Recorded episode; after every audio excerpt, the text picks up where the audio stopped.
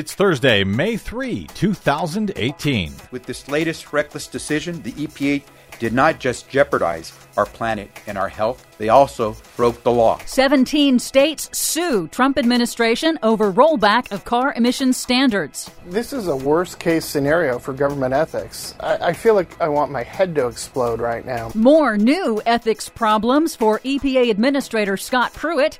Pakistan sets all time world heat record for the month of April. Plus, Russia launches the world's first floating nuclear power plant. Fantastic. What could possibly go wrong? All of those stories and more straight ahead. From BradBlog.com, I'm Brad Friedman. And I'm Desi Doyen. Stand by for six minutes of independent green news, politics, analysis, and snarky comment. We are killing our planet. Let us face it. There is no planet B. Uh, yes, there is. It's called Mars, and Elon Musk is going to fly us there, and we will all be eating Matt Damon's poop potatoes. Okay? This is your Green News Report.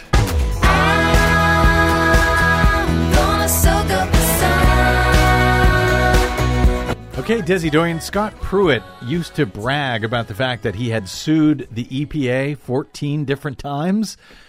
Well, I guess what comes around goes around. Yes, it certainly does. A coalition of 17 states and the District of Columbia filed suit against the Trump Environmental Protection Agency on Tuesday, arguing that the administration's attempt to weaken Obama era fuel economy and emissions standards for cars and trucks is against the law. The states, led by California, allege the rollback is arbitrary and unsupported by evidence and would increase healthcare costs and climate change impacts. In a press conference, California's Democratic Governor Jerry Brown was characteristically blunt. He's breaking the law, he's uh, flouting the Clean Air Act and the uh, legitimate needs and well being of the American people.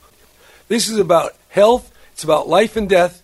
Pruitt and I suppose his boss, Mr. Trump, uh, they want people uh, to buy more gas, uh, create more pollution. Hard to believe, but that's the fact. The 17 states represent 44% of U.S. car sales. Governor Brown and some auto industry analysts warn that weakening the standards could hamstring the U.S. auto industry because the rest of the world is transitioning to cleaner cars and trucks. Which means they're going to be able to sell a lot more cars, and the U.S. auto industry is going to be caught out again. More troubles for EPA Administrator Scott Pruitt. Two of his top aides resigned this week related to Pruitt's questionable spending and ethics. Now, new reports reveal that Pruitt's exorbitantly costly trip to Morocco last year was actually organized by a lobbyist who was then subsequently hired by Morocco to lobby the U.S. government. Nice. Former federal ethics chief Walter Shaub told CNN It's inconceivable in any other administration that he'd still be in this position.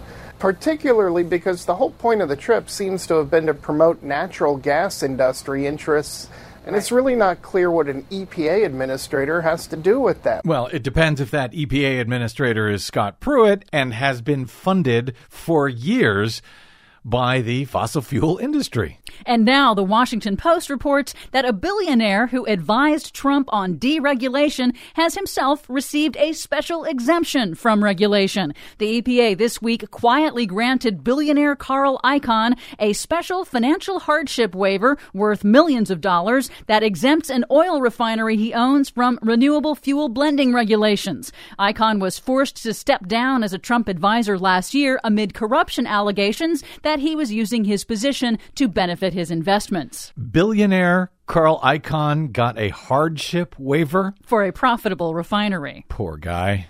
Meanwhile, the impacts of global warming caused by burning fossil fuels continue to accelerate. Pakistan on April 30th hit 122 degrees hmm. Fahrenheit. Now, if confirmed, that would be a new world record for the hottest April temperature ever reliably recorded on the entire planet. Wow. But some good news for breathers. New York City this week announced plans to electrify their entire bus fleet by 2040. Even better news, Shenzhen, China announced it it has already converted its entire fleet of 13,000 buses to electric, and they did it in just three years. In Hawaii, a bipartisan, unanimous vote in the state legislature made Hawaii the first state in the nation to commit to 100% renewable electricity and a statewide net zero carbon emissions economy by 2045. Nice.